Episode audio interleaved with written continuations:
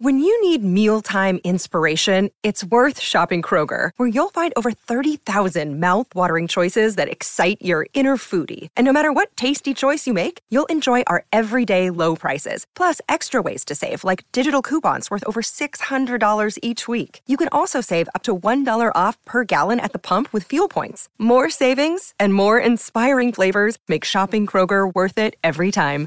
Kroger, fresh for everyone. Fuel restrictions apply.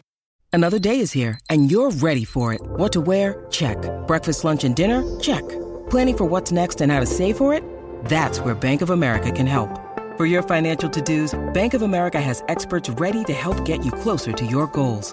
Get started at one of our local financial centers or 24-7 in our mobile banking app. Find a location near you at bankofamerica.com slash talk to us. What would you like the power to do? Mobile banking requires downloading the app and is only available for select devices. Message and data rates may apply. Bank of America and a member FDIC. From your big bear hugs to the little notes you leave in your kids' lunches, it's already obvious you're an amazing mom. But there's one thing you can do to be even more amazing quit smoking. Because when you quit, not only does your risk of heart attack, stroke, and lung cancer decrease, your kids' risk of asthma, bronchitis, and ear infection does too. It's a win win. Call 1 800 QUIT NOW or visit quitlineiowa.org for a quit plan that's right for you. Quit for you, quit for them. Brought to you by the Iowa Department of Public Health. You're listening to the Chicago Audible Podcast, changing up the way Bears fans stay up to date on their favorite team since 2015. Now get ready. Because it's time to bear down.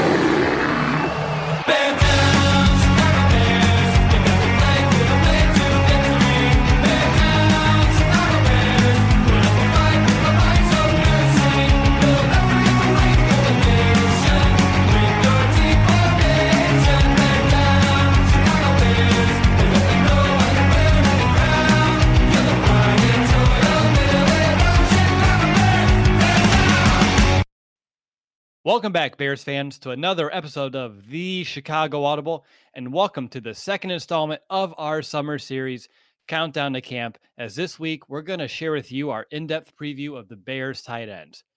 Now, I'm Yaroslav DeWitt, and I'm excited that you've tuned in as we have plenty of Bears talk coming your way. Today, I'm joined by my co hosts, Nicholas Moriano and Brandon Hazlett, who will assist me as we begin to set our expectation for those tight ends.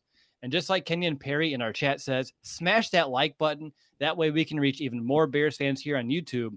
And speaking of our chat, longtime moderator of the show, Tristan, he graduated high school today. So I want to thank him for the dedicated service over the years and congratulate him on this achievement. And we're all here wishing him luck on college next fall. And on that token, Nick, I think you also have some news to share as well. See?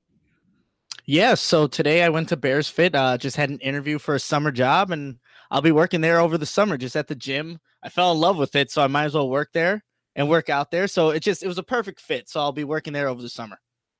That's it. I mean, it sounded so much more glorious over text earlier. Like, eh, I'm working there over the summer. Yeah, I mean, I guess maybe because I'm so used to it now, because I've been going for almost close to two months now. I feel like uh, that I, I think I knew I was going to get the job. So when I got it, I was like, all right, this is expected. But now I will be there on a daily basis. We'll see who I run into. I probably will run into even more Bears players than I normally do, but I am excited despite me not sounding very excited, if that makes sense. It does. Uh, my last question about this, I don't want to drag on, but are you officially an employee of Bears Fit or the Chicago Bears? I think it's Bears Fit, if I'm not mistaken. I think it's Bears Fit. So that would have been pretty cool to say, though. I, you know, work for the Chicago Bears, but it is Bears Fit. Okay, I just had to know because you never know what kind of conflict of interest may arise if it was the other way around. So I'm actually elated to hear it is Bears fit. All right, so before we actually dive into the tight ends and countdown to camp, I do want to take a couple of moments, kind of just hit on some of that. I'm going to put it in quotes, Bears news throughout the week because it is OTAs and news is scarce. But I think there are some things that is definitely worth mentioning and talking about real quick. Uh, so first, and definitely, I'm going to say most right now. I want to talk about Monday Fun Day, guys. Wasn't that really cool to see from our team what they were able to do. Matt Nagy rewarding his players for all the hard work that they put in throughout the offseason program by a full day of fun, games, activities, bonding, bringing people from different positional groups, different sides of the football all together to be on a team. And I think it's moments like that that really show you what kind of special things are happening in Halas Hall. Would you agree, Nick? Oh, absolutely. You see all the video and just everything that these guys are doing. It makes this team just so likable, even though all of us have liked this team for forever now. But 2018 season and seeing that chemistry carry over in these fun games that they're playing, it really shows the chemistry that is within this locker room, having fun out there. So it's great to see. What about you, B? What's your take on that? Club Dub, Monday Fun Day with games like that. It sounds like a place that I want to be. Anybody else who likes to have fun wants to be, and that's just kind of the the culture and the environment that Matt Nagy has brought, and it's really cool to see it all come to fruition. And I'm excited to see what he continues to do going into his second year here. No, absolutely. I think I said on Twitter that Monday Fun Day was probably one of the coolest things that I've ever seen this franchise do. Because as much as I love the older teams, uh, like the mid 2000s, uh, the teams that we grew up with here on the show, this is totally different. This is so unique. This atmosphere, this locker room, it's so incredible to see just how quickly things were able to turn around. And that Monday Fun Day, and then seeing how the guys went out on their own to go paintballing as well, which, by the way, Khalil Mack looked just as scary uh, playing paintball that he does going terrorizing quarterbacks. It's just so cool to see how tight knit this group is. And I think it's that practice or that lack of practice is actually going to do that team so much more good than if they actually would have just started that Monday, you know, typical status quo. OTAs have begun. All right. Well, speaking of OTAs, they actually do practice this week. There actually are football things to talk about. Uh, the first one I want to kind of mention here is that the defense says that they really haven't skipped a beat.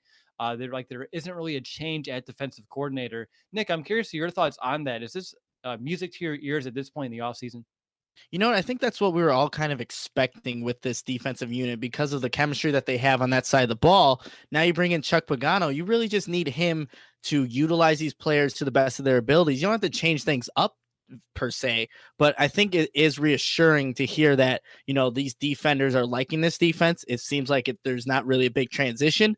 That just means that hopefully there's not as much of a drop off as maybe some people are expecting. So I think that it is reassuring that these defenders are liking the defense so far because uh, come you know week one against Green Bay, we're gonna hope that defense was like it was last year.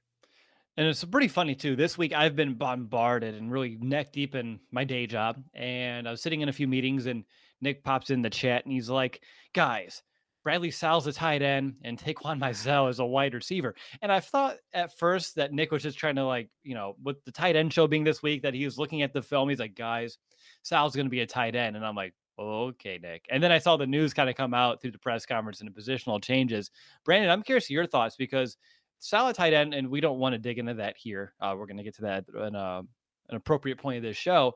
But I think you and I both said that Mizzell at wide receiver is more like, okay, Mizzell's cut. There's no way he's going to make the team as a wideout on this roster. But uh, speaking of position changes, uh, the one I wanted to bring up to Brandon is the uh, the Cody Whitehair James Daniels kind of switch because Mr. Devil's Advocate last week said there's no way that's going to happen, and here we are.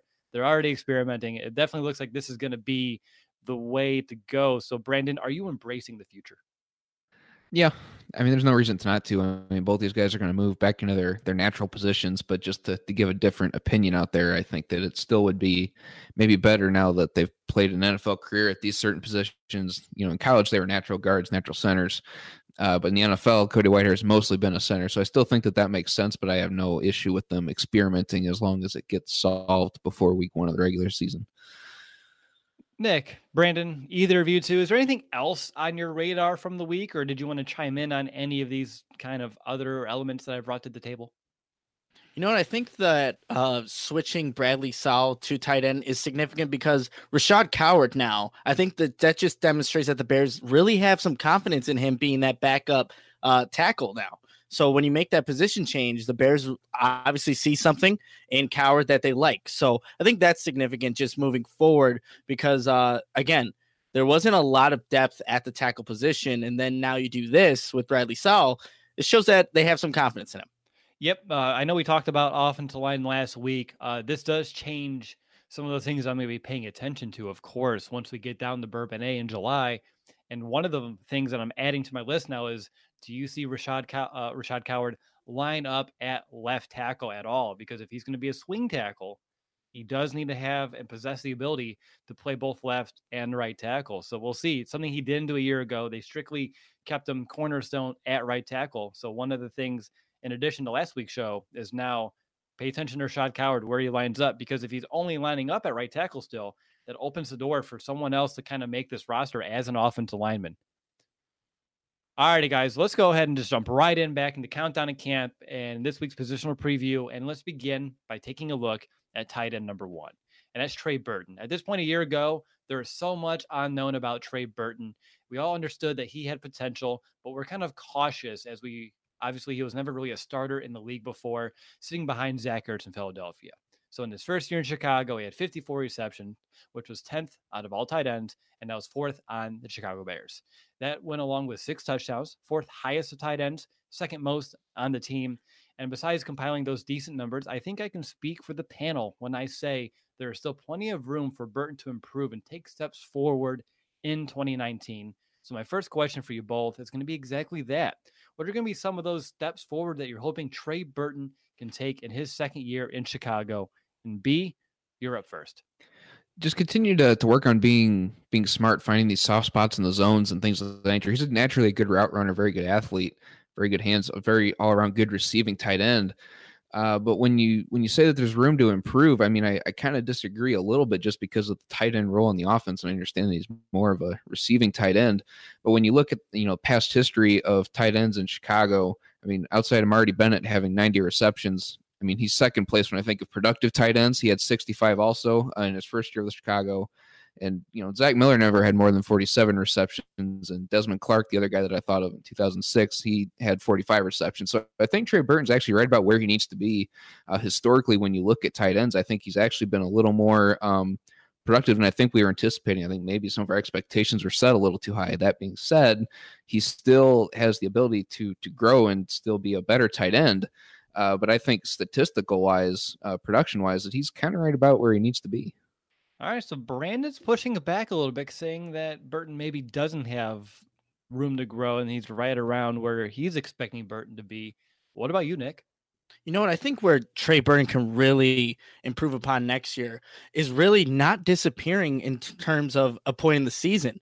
It was after the game he registered his first 100 yard game only 100 yard receiving game against the Patriots, Trey Burton was completely a non factor in the Bears offense. He only accumulated 244 yards and two of those six touchdowns from week seven to week 16. So from the, that Jets game to the Vikings game, 10 games, 244 yards, two touchdowns. And you, we all know that Trey Burton ended up with six touchdowns, 569 yards on 54 receptions. But you look at that span 10 games, Trey Burton really wasn't a factor in this Bears offense.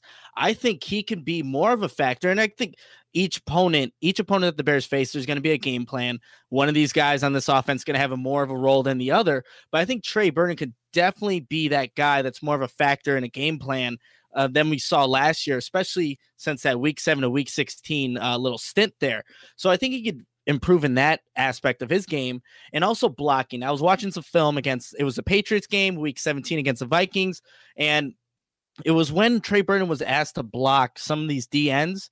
Sometimes he's just getting shoved off or he's trying to force his body and just throw his body at a defensive end as opposed to going straight up well, defensive ends are just going to knock you over, get him out of the way, and then disrupt the play. So I think he can improve in that aspect. I agree with Brandon. He's a natural route runner, can get open, find the soft spot in the zones.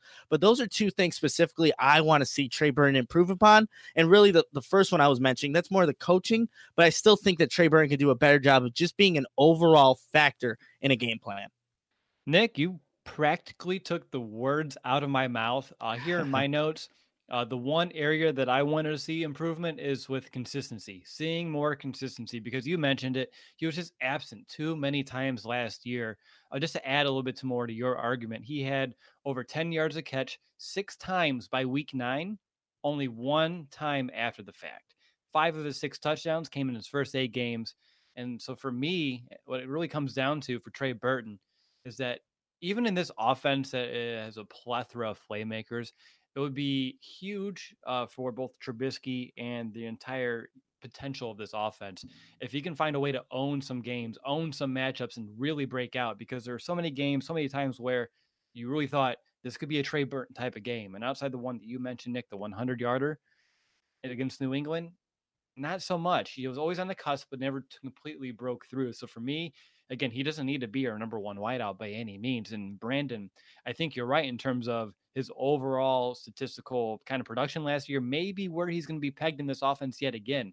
But if he can do it for a full 16 games, and again, even if it's spread out a little bit more, that's really going to help the Bears. The fact that most of his production came in the first half of the season and then he dropped off, and we're not even talking about his absence against you know Philadelphia as well, which that's another debacle that I don't think we are going to get here to on this show.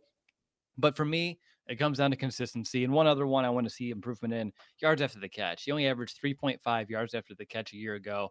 And if you're tight in this league, you you make your living sometimes after the catch. And with Trey Burton getting into the soft spots of the zones, like you guys mentioned, uh, getting those quick bubble screens, things of that nature, I really want to see more improvement with some yards after the catch out of Trey.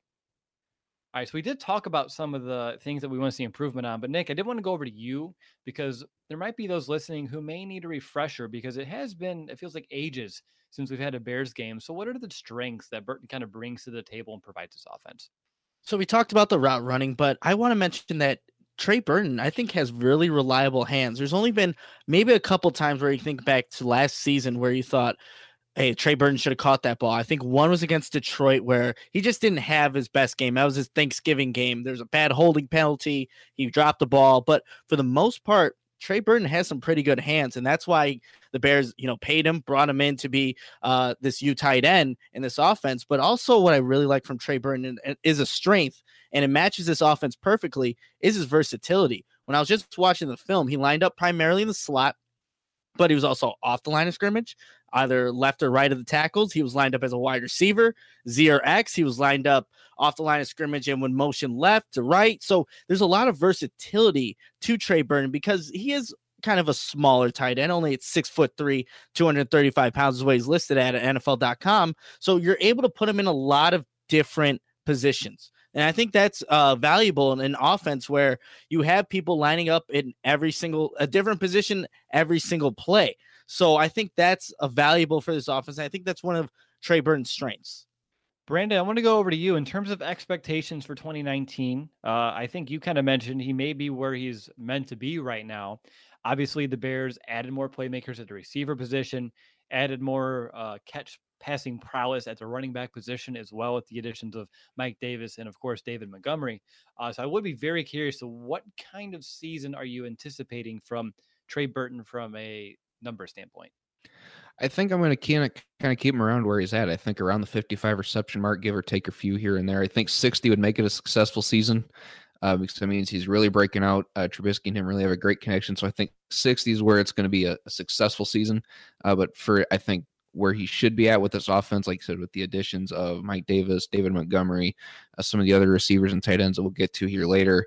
I think 55 receptions about right. I think he'll get a few more yards, like you said, if he can improve on the yards after the catch, get around roughly 590 yards, and if he can get to 10 touchdowns, I think that that is absolutely a successful season for Trey Burton, considering all the other weapons on this offense. Right, because a lot of his touchdowns last year, I think all of them, I think five of the six, and correct me if I'm wrong, but came inside of the red zone. The one that came out was against Tampa Bay in that huge blowout game when he was able to catch a long ball when he was wide open. Um, but the rest of his, you know, money was earned in the red zone, and that's a big reason why the Bears are going to be reaching the red zone more and hoping to convert more. And Nick, going back to your point of his versatility, I do, uh, I really don't foresee any reason for his red zone productivity to really take a dive this year, especially for touchdowns, because there's so many big bodies that they're going to be paying attention to now, or threats as you will in terms of whoever's going out for a pass now for this offense. So I agree with Brandon uh, that the touchdown mark may be able to kind of hold pat, if not even extend upon. What about you, Nick? Though, do you have any stats or a stat line that would kind of uh, put a Trey Burton season a successful one in your mind? You know, looking at his stats right now, and I'm and I, I tweeted out earlier today that there were opportunities that this Bears offense did miss, and where Trey Burton should have had probably another touchdown or two or had some more yards. But just when you factor in all the different weapons on here, I don't know how much more Trey Burton's going to have 54 receptions, 569 yards. I'll give him maybe 60, and we'll go maybe 650 yards top. And if you could be around those six touchdowns again, that's perfectly fine because there's so many weapons on this offense where Trey Burton, if he's just a little bit more of a factor in each game, whether it's just picking up a first down, something like that to where he's just not disappearing like we saw last season, I'm going to be happy with Trey Burton. I know coming in when they brought when the Bears brought him in, super high expectations from me for for Trey Burton, but I just think now with all the weapons that are on this offense, you have to be able to divide that up a little bit. So it's not going to be a Trey Burton show every single game. And we saw that last season. So maybe 60 receptions, around 650 yards, six touchdowns. I'd be all right with that for Trey Burton. And I think it's going to be beneficial for this offense that if it doesn't have to go through Trey Burton as much as it did a year ago, and just for uh, all intents and purposes here, uh, my stat line, my projected one, I actually kept it pretty even: 50 catches, 500 yards, five touchdowns, five five five across the board, and I'd be content with it. I mean, it would be a slight setback, but I don't think it's going to feel like one with how the ball's going to be spread around in this offense to a higher degree compared to this point a year ago. All right, guys, let's talk about Adam Shaheen. He's entering his third year, uh, but it still feels like we kind of barely know him. And I guess that's what happens uh, when you're barely involved as a rookie. Uh, then you miss 75% of the next season. Uh, so to this point in his career, obviously, uh, he's been a disappointment. Uh, and I think actually at this point, he's appeared in one less game than he's had targets. He's appeared in 19 games. He has 20 targets to his name. So again, obviously a disappointment, but 2019 is going to be a big prove it season for the tight end, or else maybe his future may very well be in jeopardy. So, guys, I'm not saying that you think it'll happen, but rather I'm asking what will it take from Adam Shaheen to kind of change? Uh, I'm going to call it a somewhat negative narrative around him this season and get back to that uh, baby Gronk status that he had coming into the NFL that he hasn't lived up to just yet. Let's go to B first. Actually, I think he's holding up to that baby Gronk status well because Gronk always seemed to be injured. And that's what we didn't want with Adam Shaheen. So you, you see what happens when we give him these kind of nicknames. You know, it, it doesn't pan out very well. Uh, but I think that this is one of the years, or this will be the year that Adam Shaheen really benefits from all the cuts happening right before the beginning of the season rather than waives like it used to in training camp. Because uh, I've kind of got him on the bubble right now because, like I said, we don't know a whole lot about him. Uh, we'll just add to your point about him having, you know, 19 catches in 20 games or whatever it is, you know, that's on average a catch a game for his career. And there's other players that have are going to have that potential to to overcome him on this roster. So I he's gonna have to make some some bigger splash plays, and I think he's gonna have to really become a better blocker. He's he's okay at it, but he's not mean enough really to be a, a good blocker. So if he can get mean uh, and be a better run blocker, I think he stands a better chance of making it that way rather than being the receiver because we know he's got soft hands and he's a he's a decent route runner. He just hasn't grown into his body like we thought he would at this point. Right, right. And I think in the eyes of most Bears fans, it's really going to be hard for him to change the narrative unless he can show that he can be a weapon in this offense. Again, he's a fine blocker, but like you, Brandon mentioned, uh, Brandon, you just mentioned, he can get better.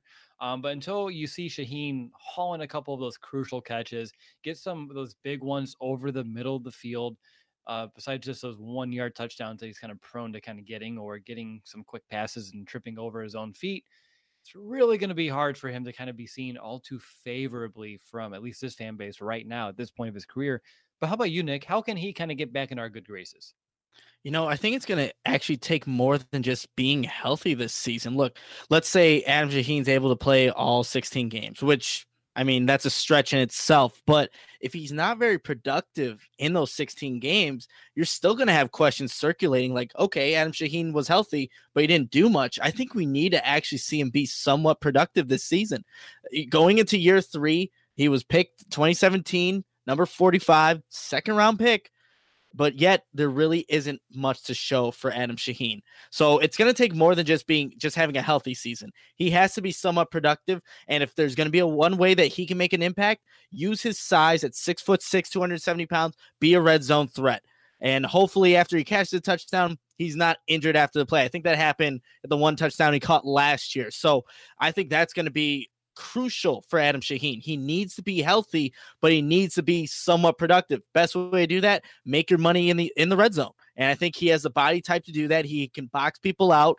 That's where he needs to be effective. So Adam Shaheen, it's not just about being healthy this season, because as a second former second round draft pick, you need to be somewhat productive, or it'll just be like all the other high draft picks that the Bears have drafted. I mean, look, Kevin White's no longer on this team because of injuries, and he didn't uh, live up to those expectations that can very well be Adam Shaheen if this season, if he doesn't show, you know, any productivity or being able to stay healthy, he's not going to be on this team for very much longer.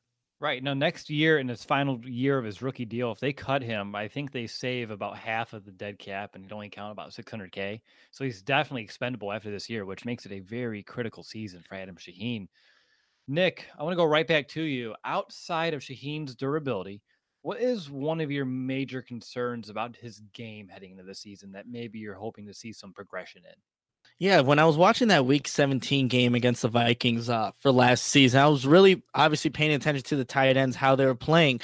There are times where Adam Shaheen can get out in front, pull, and be that lead block, and is able to get some guys, uh, have put out effective blocks. But other times, Everson Griffen, obviously one of the better tight, uh, one of the better defensive ends in the league, was just giving him trouble. Whether he was using the power move against Adam Shaheen, he was getting off balance, uh, disrupting the play in the backfield, or he was just laid off the snap. It's like the inconsistency. What I saw from Adam Shaheen in just one game and just a series really is what really I guess stuck out to me. And that if I had I watched probably more games of Adam Shaheen, probably more of the same. And that's why maybe he's not able to be as effective as that second round status wants him to be. So he's got to be more consistent, whether he's blocking, what, running routes, getting open, catching the football. That playing. there's a lot for playing. So there's so much that Adam Shaheen needs to do to really prove himself. Obviously, coming from Ashland University, this you know smaller school, he still needs to prove himself. So there's a lot that Adam Shaheen Adam Shaheen needs to do, and that's why I think if he can get into the red zone, maybe that's his best bet to kind of prove himself. All right, Nick, I just want you to respond with a number one to 10, your confidence oh level in Shaheen being the number two tight end in this offense. Oof. Uh, for the 2019 season or for the future? This season. This season, I think he has to be. Um, Ben. Then we're asking Ben Braunecker. So my confidence level I guess a five. Okay. So yeah, I'm not very confident in it, but I think there's really nobody else other than Ben Braunecker to really step up into that role. Yeah, and we'll get to that as we kind of roll on through the show. But I was very curious to your point uh, and your current confidence level because something that I haven't seen from him and something that we need to see come training camp is his ability to separate in man coverage because he just doesn't seem like he's had the speed. Like he was marketed to us when the Bears drafted him as this guy with tremendous size, but also the speed to kind of really make him a difference maker uh, in the NFL at the pro level. And he just had to kind of get seasoned. We haven't really seen that. And even when watching him in practices, I never once said, wow, Shaheen looks quick or Shaheen's fast out there. Words that really never came out of my mouth. So for me, I need to see it this year, especially if he's going to be the number two tight end. I need to see it happen against that Bears number one defense, which is a daunting task. But in practice, I need to see him do it because last year there were a few times in training camp where he made some impressive throws, but it was against third strings, fourth string corners, guys who didn't make the team. I need to see it against some higher talent before my confidence level starts to raise just a little bit. So, on a scale of one to 10, what's your confidence level that he's number two? a three. Uh, that, you know what? That's honestly right about where I'm at. Cause I've got him on the bubble. I'm not even sure that he makes the team this year. And I'll we'll talk about a guy that could replace him later. But I think that there's uh, better potential, better opportunities with other guys. Interesting. That would be a big move crazy. for them to do it. I mean, it's only I think when I looked at the contracts today, 1.6 you would count against the cap, which given our situation, I mean, you better have someone on your team that it's better to have someone on your team that is uh, an improvement instead of just spending the money and keeping them on your roster and being, right. you know, handcuffed as a result. So I'm very curious to your thoughts here as we kind of roll through the show. But with that said, and I don't say that often, but I think it's a good point that you say that catchphrase yet again. Brandon, if he is on the team, what would you deem as a successful season for Adam Shaheen? And don't say play all 16 games or be healthy. We all know that. What else? I, that's kind of really the the big thing though, because if he doesn't make it through week six, I mean, like you said already, he's a is a disappointment, but it just becomes a, a much bigger disappointment. So I think if he can he can hover around, I don't know if he can get like to be the big red zone threat like we want him to be. I think in the past he's only had four he has got four career touchdowns. I think if he matches that this year, then it's a successful season. I'm not going to put a reception or reception yards to it because I'm not very confident him even being the number two tight end. So I think if to have a successful season, he needs to be in the end zone and to match his career high in one season. For me, I'm looking at targets two to three a game on average. That would be a win. He only has 20 targets to his name after two seasons. So if you can get two for an entire year, that's 32 targets. That's more than he was able to compile in two years. What he can do with those is a different story. But he's if he can carve out a small receiving role and get some of those looks, to me, I mean, even though I know that's not really impressive, that's still more than what we have at this point. So I would consider that a win in some degree. What about you, Nick?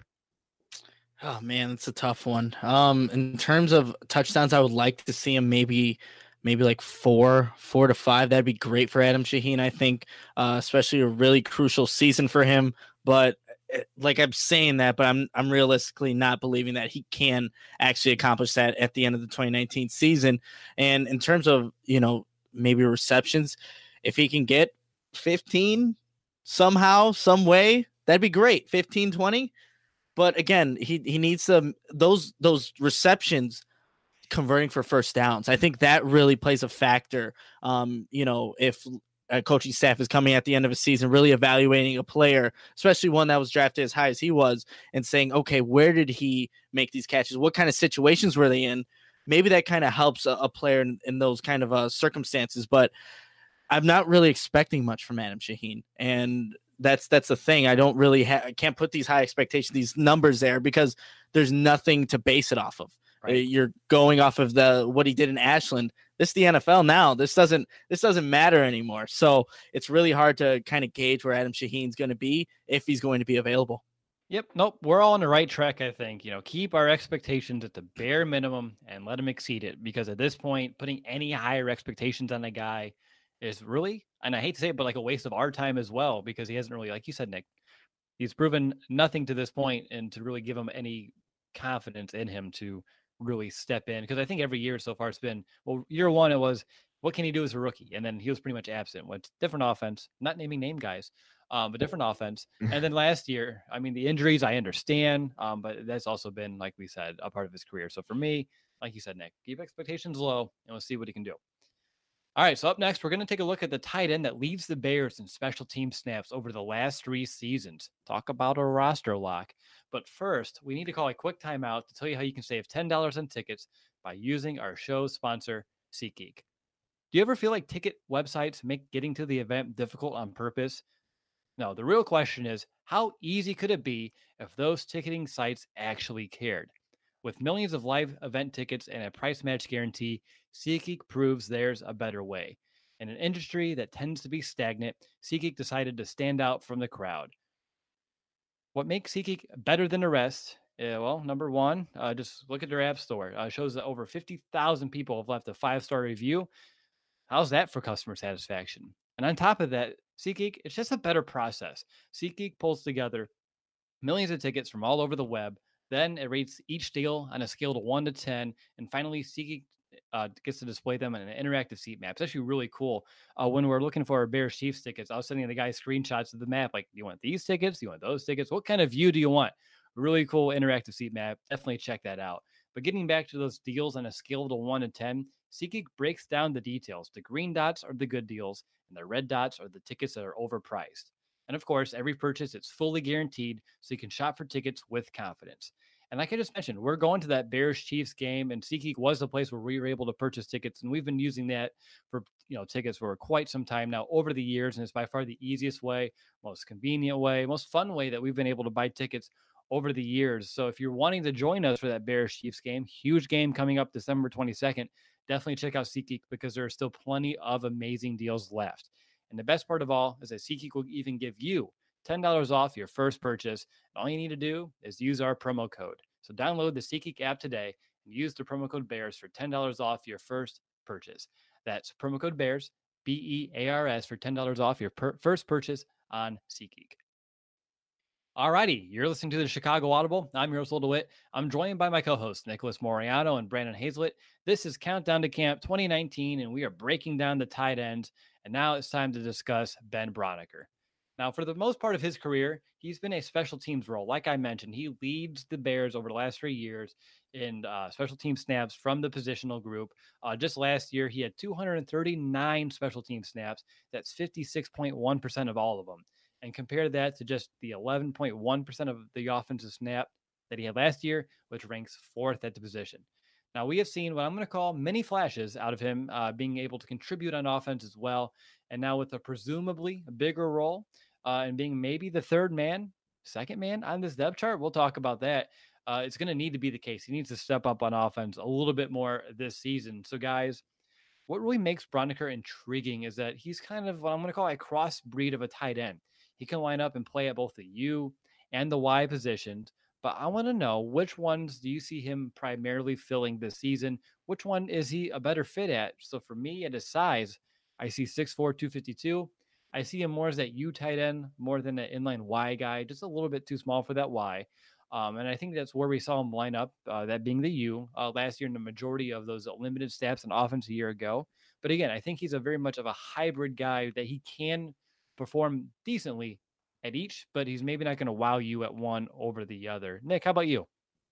You know what? I'm gonna have to go with uh, the Y tight end, or sorry, the U tight end as well. Just due to the size and what I saw on tape, um, his blocking can improve. It definitely can. And I think if he had the size to go with it, that would definitely help him. But I think in terms of how he's able to run routes, he's actually not bad of a route runner. It was in that uh, New England game. He also had a catch. He ran a little angle route on it was Patrick Chung uh, yeah, Chung, who was guarding him in the nickel, shows some great feet, uh, great footwork, is able to stay balanced, able to get a first down on the play. And I'm like, okay, there's Ben Braunecker kind of showing a little bit of what he can do, what his potential is. So I think he's a little bit of a better route runner than he is a blocker. But I think you said it perfectly well. He's not great at either one. So that's why when we asked the question, do I feel confident in Adam Shaheen being the number two? Well, I don't know if I feel confident with Ben Braunecker being the other guy to possibly step up and take his spot. So I think in terms of what Ben Braunecker brings to the table, like you said, more of a special teams kind of guy, and now is being asked to play more of a tight end role, especially because we don't know what M Sheen's going to do. I think he's more fit to be the U tight end as opposed to the Y, especially because of the other tight end currently on this roster with the change that's been made. Brandon, which letter of the alphabet does uh, describes him the best, U or Y? Uh, get your brooms out because I'm also going with the U. He's uh, having all that special teams experience that he's got, all those snaps. You know that takes a lot of mental toughness to be able to run down the field like that after punts on kickoffs, et cetera, et cetera. So he's he's tough. He's a grinder. You know, he's got the right mentality, and I think he'll be able to hang in there in the trenches a little bit more, being in that that U position. So I I think that's one that better suits him. He's got the mentality for it, and he, like uh, Nick said, he's a little bit good at everything, but not great at everything either. All right. Now, we do have some very intriguing undrafted free agent talent behind him, which we're going to get to in just a little bit. Um, but I do feel like, regardless, like I mentioned, that Braunecker is going to need to prove uh, that he's going to be a viable asset on offense in really to order to retain uh, the third tight end spot on this roster. So regardless, he's going to be here for special teams play. Obviously, he's been taking those snaps for quite some time now, but he does have a chance to really implant him himself with a role inside this offense. Critical for his career. He's only seen 11 targets throughout three seasons. So, guys, uh, just like Adam Shaheen, what are going to be some of those things that you need to see from him at training camp that's going to show you he's ready for more offensive snaps? And Brandon, I'm going to go right back to you. I think a lot of it's just going to come down to, to route running in his hands. Uh, I mean, he's got a, a, few receptions, you know, seven for his career for 83 yards total. But if he can uh, show that he can win one on one battles, uh, be able to, to, make hard cuts and make the linebackers kind of lose him a little bit, get a little bit of space, then that's what he's going to have to do to be able to, to earn a little bit more playing time on this team. It's really going to be in the route running. What about you, Nick? Anything else? You know, I'll go with the blocking. I still thought just watching tape, it was a little inconsistent from Ben Braunecker. Um, he could definitely improve in that aspect. And, um, you know, with now having to be maybe a more of a role in the offense, you're going to have to block some plays. It's not going to be always going out for route, uh, for routes and like every more every I guess wide receiver kind of dominant player would want to do is go out for routes as opposed to blocking. Yeah, of course you're going to want to do that, but in this offense you're going to be asked to block and what I was just watching from the Bears offense, they love to line the tight ends off the line of scrimmage, and they'll have either a tight end on the left, tight end on the right. They'll have them both in the game, but whatever way the running back's going, they'll have the opposite tight end. So if the Bears are running left, they'll take that tight end that's off the line of scrimmage to the right, motion him left to be a lead block. They love to do that. So I want to see Ben Braunecker, Trey Burton, whoever it is, when they're off the line of scrimmage and has to be the lead block uh, for a running play, they need to be able to find the guy they're supposed to block, make that block. That's how you earn yourself some reps on the offense by being able to execute plays. And that's what I want to see Ben Braunecker do if he's going to be the third tight end on this roster. Right. When you're doing that lead block, uh, big key, uh, become glue. Uh, because if you can knock that guy and make sure he doesn't get to the running back, usually th- good things happen as long as the guys in front of you are doing their job as well, of course. Uh, so for me, the big one when it comes to Braunecker, honestly, when I get down to training camp, I wanted to see if he can pass the eye test and prove that he belongs. Because if he's unable to practice and succeed uh, with the ones, or even if he struggles a little bit against the twos, I think myself and probably the Bears coaches are going to quickly start to look elsewhere uh, on this roster for someone who can succeed, who can belong, who can pass that eye test, either against the twos or against that Bears number one defense as well, which again, I know it's a daunting task. Um, but if Braunecker himself is unable to prove that uh, via the eye test and really struggles, especially early on in training camp, I think that really opens up the door for some of these other guys that we're going to get to in just a moment. I want to add to that point real quick too. Uh, I think you kind of have to go with what Nick said, being able to execute plays on the offense. Because when you look at an eye test with Ben Braunecker and you compare him to a Trey Burton or Bradley Sowell, I mean, those are two totally different ends of the spectrum for a tight end. And like you said, going up against the, the twos and some of the ones, even for this Bears defense, it's a daunting task. So I think the eye test is going to be a little bit difficult uh, to be able to say that he deserves that three spot or not. And I think when we talk about Sowell here shortly, I'll be able to bring up my point on why I'm not sure why I think a depth chart. The more I think about it, makes much sense for the tight end position. All right, I'm excited to get to that. Let's just jump right into Bradley Sowell. And yeah, that's right. Two weeks in a row, we talked about him last week, the swing tackle, and now it's time to talk about Bradley Sowell, the tight end. Who knows? Next week we'll be talking talking about Bradley Sowell, the wide receiver, and then Bradley Sowell, the quarterback. I mean, it just seems like that's the way it's going to be going here, guys. But getting back to it, obviously this is very interesting because Nick, like when you said it to me and I was in my meeting, I didn't I just thought you were just kind of like poking at us, having a little bit of fun. But this is a very interesting move by the Bears because obviously we talked about it. They're happy with that tackle depth. Uh, fine by me. And it also means that the coaching staff must really see something in Sowell to do this. So getting back to him last week when we talked about him as a swing tackle, we kind of had some fun talking about the Santa's Sleigh play and his ability to do more things like tight ends and lining up over there. And here he is. Uh, so, guys, and Nick, I want to go to you first. What sort of things do you want to see out of him in training camp to kind of prove that he can be a quote unquote real tight end in the NFL? Well, you want to be able to see if Bradley Sowell can actually move. I mean, I think that's going to be a big key for him. And just some of the plays I was watching again, going back to that week 17 Minnesota Vikings play, they had Bradley Sowell lined up as fullback a couple of times. And you're thinking, man, he is listed at six foot seven, 315 pounds. He has to really move to get ahead of Jordan Howard to be that lead block. And there's some plays where you see these linebackers are like, you know, deers in the headlights there. There's a big lineman coming at me and making an effective block. So I think Bradley Sowell, whether he's going to stay at that weight or probably drop down a little bit, I w- would imagine he probably does that.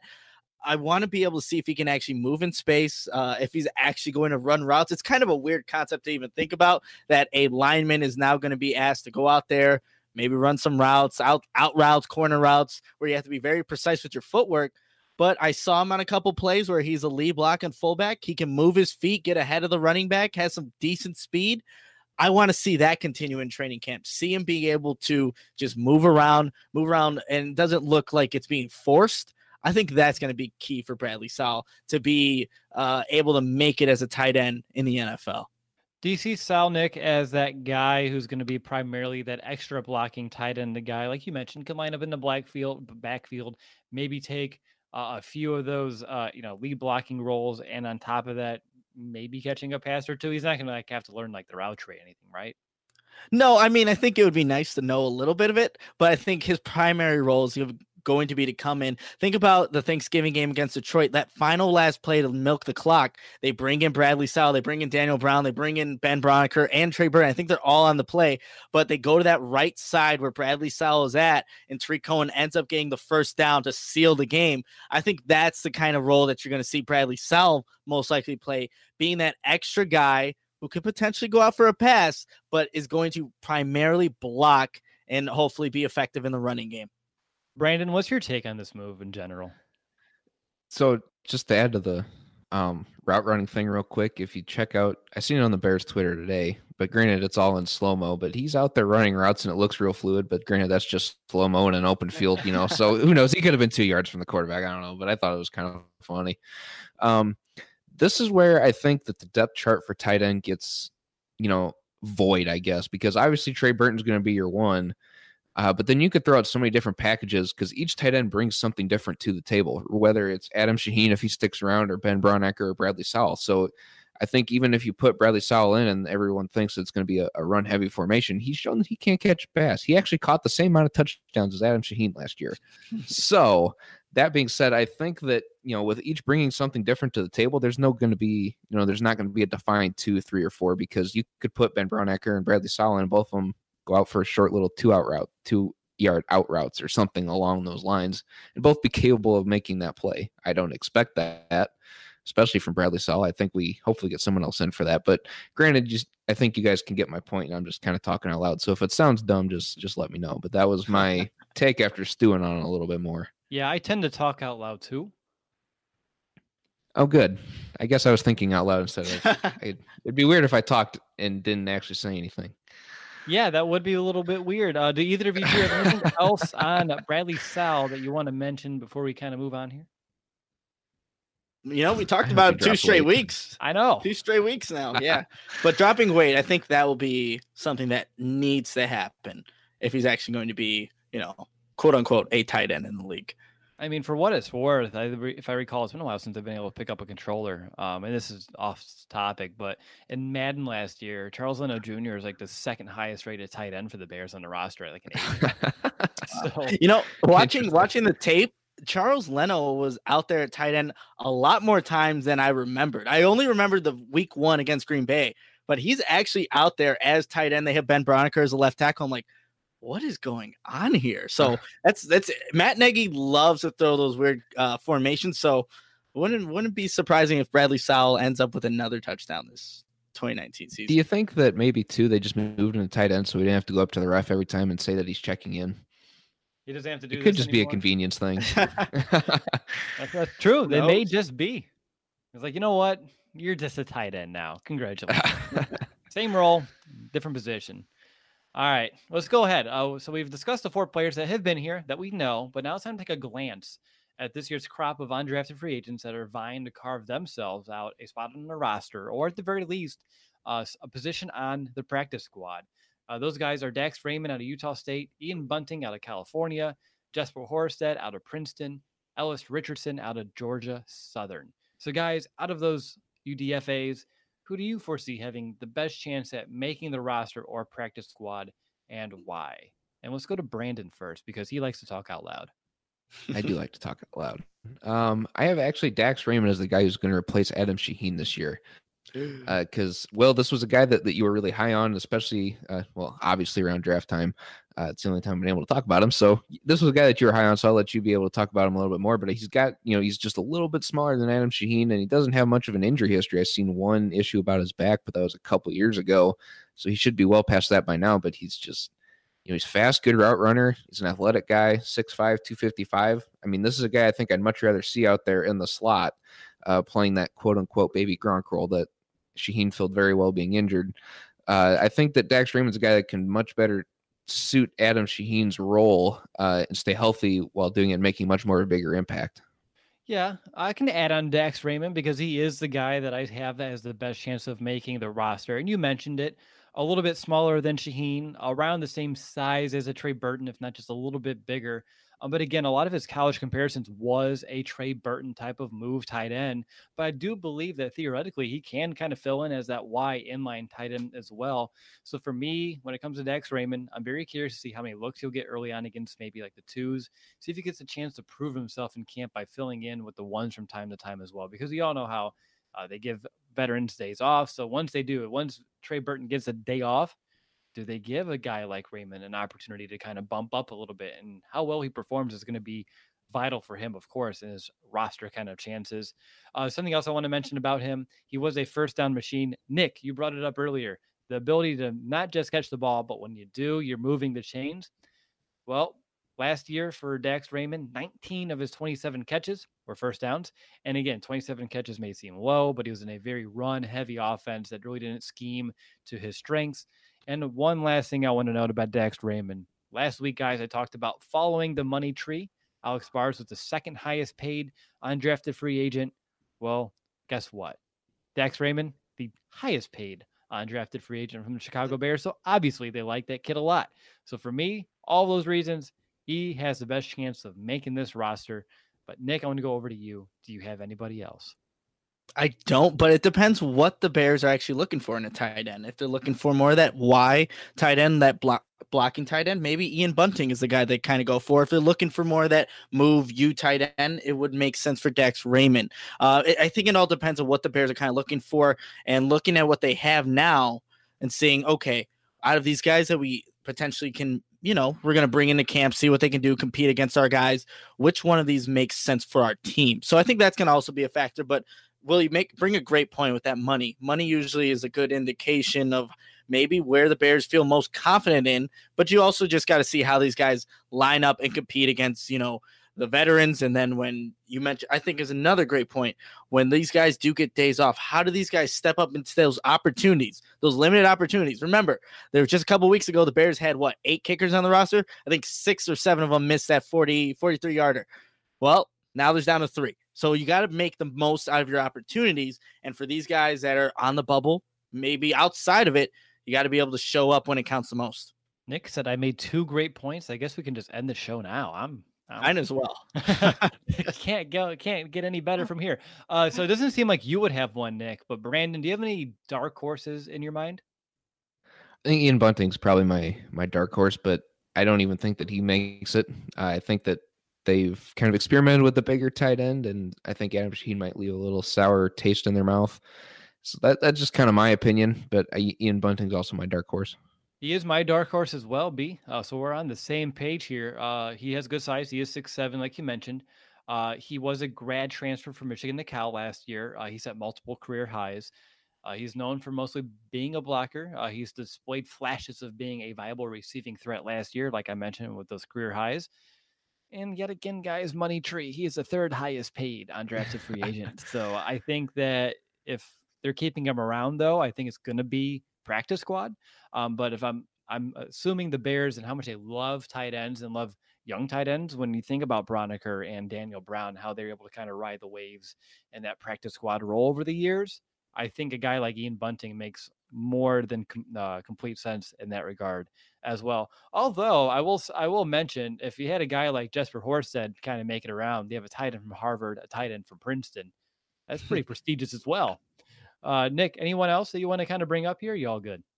No, I just want to actually mention just because we're talking about tight ends, who can possibly make this roster? Just look at the the history of tight ends of how many have made it over the past year since Ryan Pace has been here. In 2015, three made it. 2016, three made it. 2017, four tight ends made it. 2018 last year, really it should be four, but five made it, including Dion Sims and I guess Adam Shaheen. So maybe they three technically made it. And then 2019, well, let's see how many are going to make. I, I have I have four and that's the the four guys that we mentioned before these um the last few guys. Okay, so you want to say their names for all intents and purposes to make sure we have. We'll say the names. Yeah. So the four guys that I have making this roster: Trey Burton, Ben Braunecker, Adam Shaheen, and Bradley Sowell. All right. B, you going four? You going five? Does it matter with you? Uh man, I have two on the bubble, so that makes it really hard. Uh, but for sure, it's going to be Trey Burton. For sure, it's going to be Ben Braunecker. For sure, it's going to be Bradley Sowell. I I said Dax Raymond's going to be the guy that replaces Adam Shaheen, so Adam Shaheen isn't going to make it, and I'm not going to put anyone on the practice squad because I think I do that with every position, and you can only have like 10 on the practice squad. So if I end up with 22 guys on the practice squad, something's wrong. So I don't think that a tight end makes practice squad. Okay, I will strongly disagree in that regard. Uh, a few of those, uh, I have five uh, because why not? I think they're going to like the talent. I think Dax Raymond's going to be a guy that, with how coveted tight ends are in this league, he's going to be really hard to stash in that practice squad, especially if he has a really strong preseason. So again, we're this is all going to change because we're going to come up with our predictions once we actually see these guys on the field. But as of today, I'm going to go with the five: Burton, Shaheen, Braunecker, Sowell, and Raymond, and then my practice squad guy being Bunting. But who knows if Dax Raymond does have a you know eh, kind of preseason training camp, and they can stash him down there in a practice squad, and that would be more than acceptable. Again, he's he was undrafted, even though he was rated fairly well in terms of grades. But uh, yeah, I see five. But yet again, the depth at running back, the depth at wide receiver can change this. Um, yeah. but but but we thought that Sowell was going to make this roster, and he's now here at tight end taking up a spot. So five may not be really out of the question. All right, guys. Big picture questions, but of course, I like to start off with something a little bit fun. And I really liked the over under last week. So we're going to do it again. And let's go with the first one over under eight touchdowns for the position because that was the number that they had last season. And again, 75% of that came from just Trey Burton. So keep that in mind. But B, over to you, over or under eight TDs from the tight ends. Hmm. I'm gonna say under by one. I think just seven. I don't know why, but that that's with all the receiver talent, the added uh, running backs with Montgomery and Davis. I think that some of the touchdown, some of the potential touchdowns could get taken away from the tight end group. So I'm going to say seven. Okay, we have an under, which actually surprises me. Nick, I saw your thumb going in an upward motion, so you're going to go over.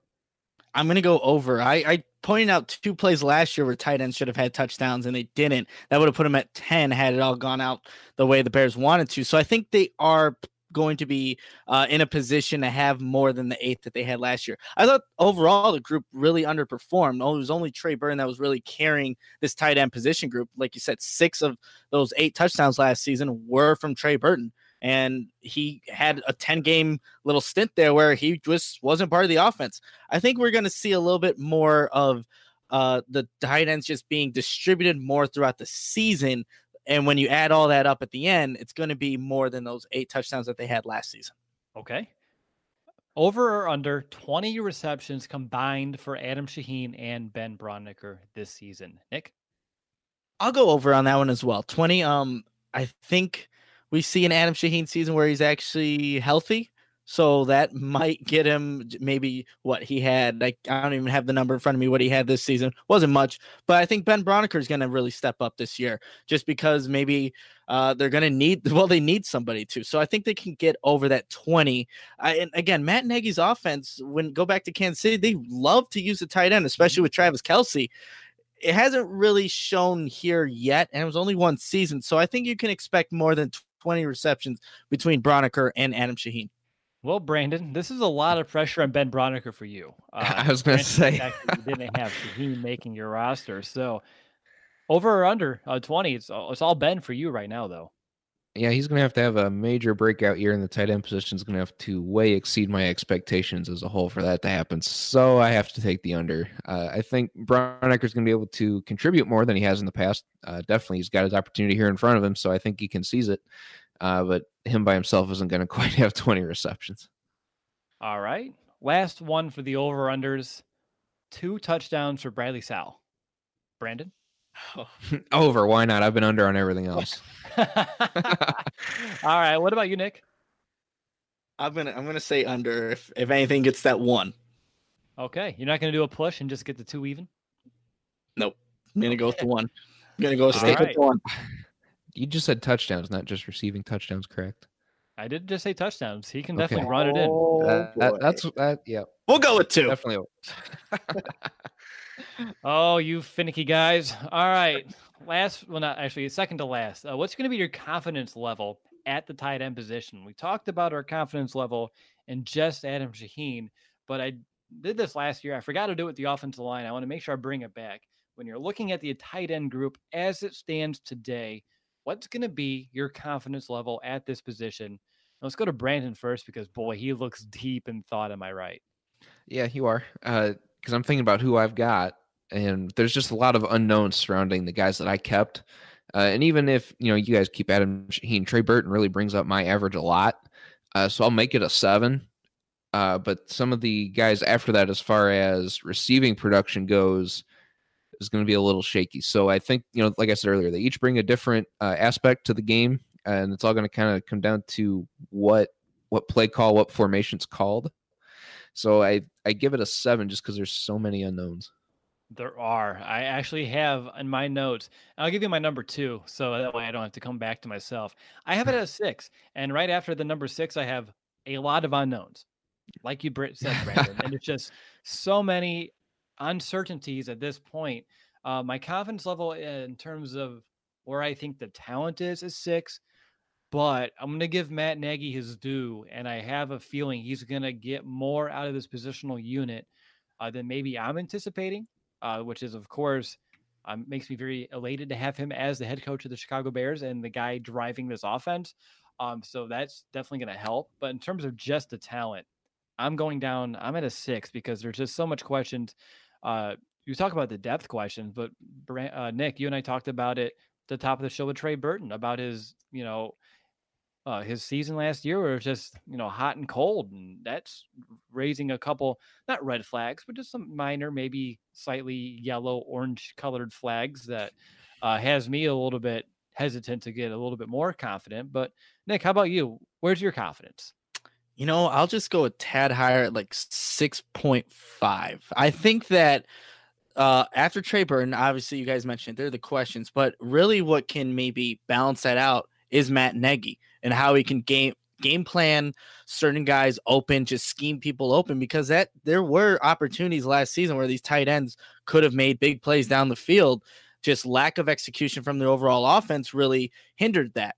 So I think Matt Nagy is really the key component here. Like I said earlier in the podcast, uh, Leno Jr. was out at tight end. Braunecker was at a different position. You could put these guys in a bunch of different spots because you have a creative head coach. And I think that's really important when you don't have maybe the best talent. Outside of Trey Burton, the Bears don't have the best talent. They have questionable uh, unproven guys. So I think Matt Nagy's the key factor here, but I'm not going to say it's going to substantially raise it. Only 0.5 better than what you had with, with the six. So 6.5 is my confidence in the group, but I do expect the overall group to be better and put up better numbers than what they did last year. All right.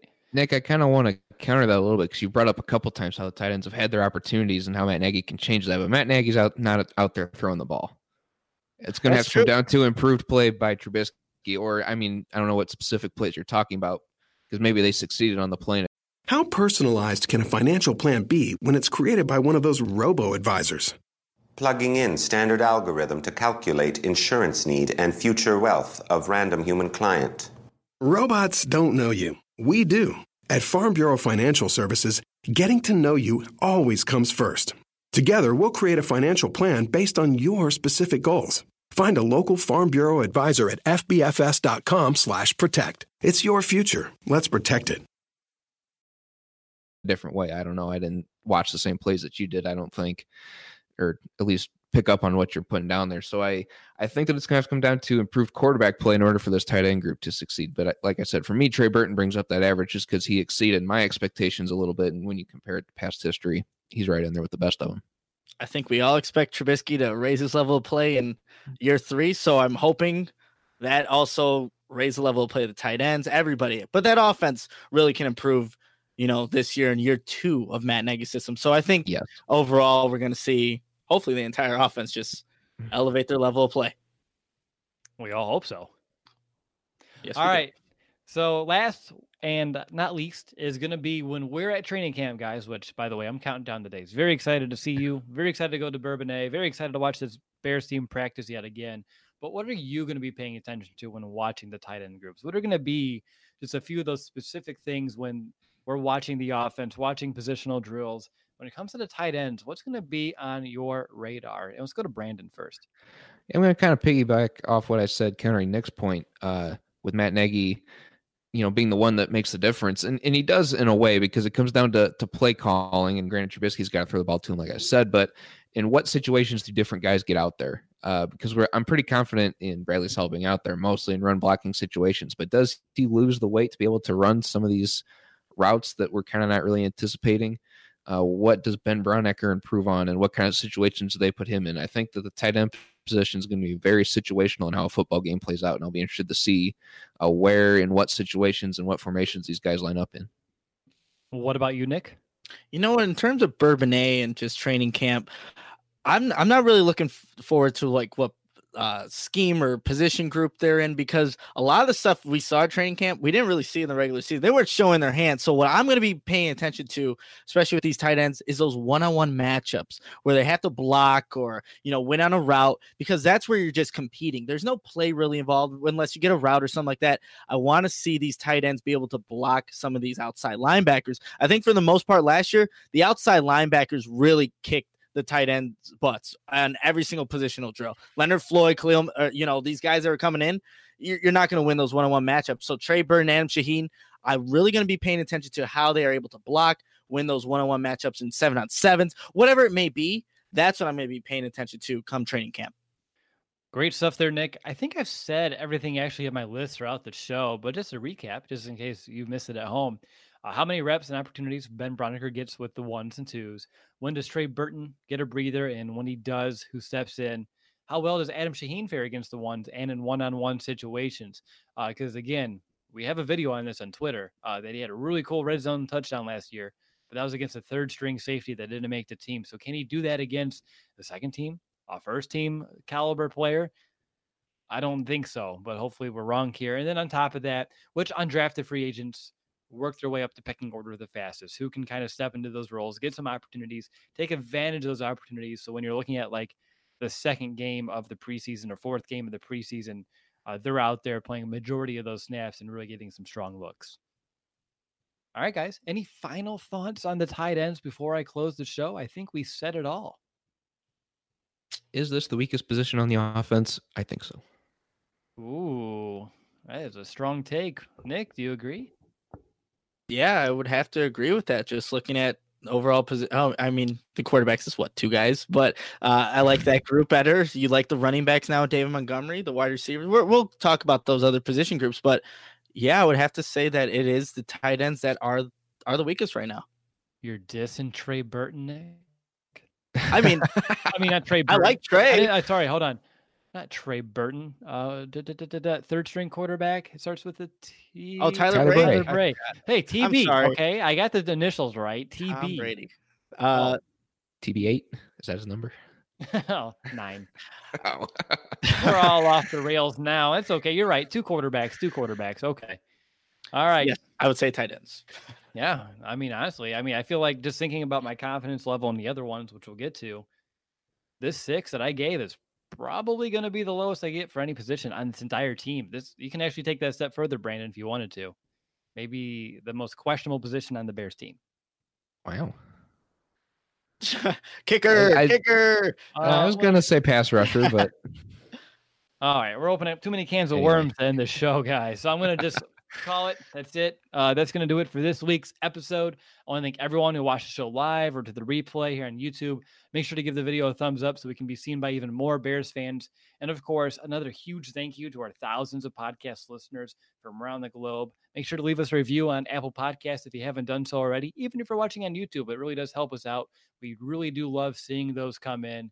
We'll be back next week for the well, next installment of Countdown to Camp is we'll break down that very crowded wide receiver unit where Taquan Mizzell is going to make headway. No, actually, probably not even going to make it past the first two weeks of training camp, but that's besides the point. Uh, a few things that I'm looking forward to already from that show. Can Allen Robinson take that next step and become the clear cut number one wideout? What should we expect from a healthy Anthony Miller in his second season? And will Riley Ridley make a splash as a rookie? Hmm. Well, we're going to answer those questions and a whole lot more next week. But until then, bear down, Chicago. Bear down, Chicago bear.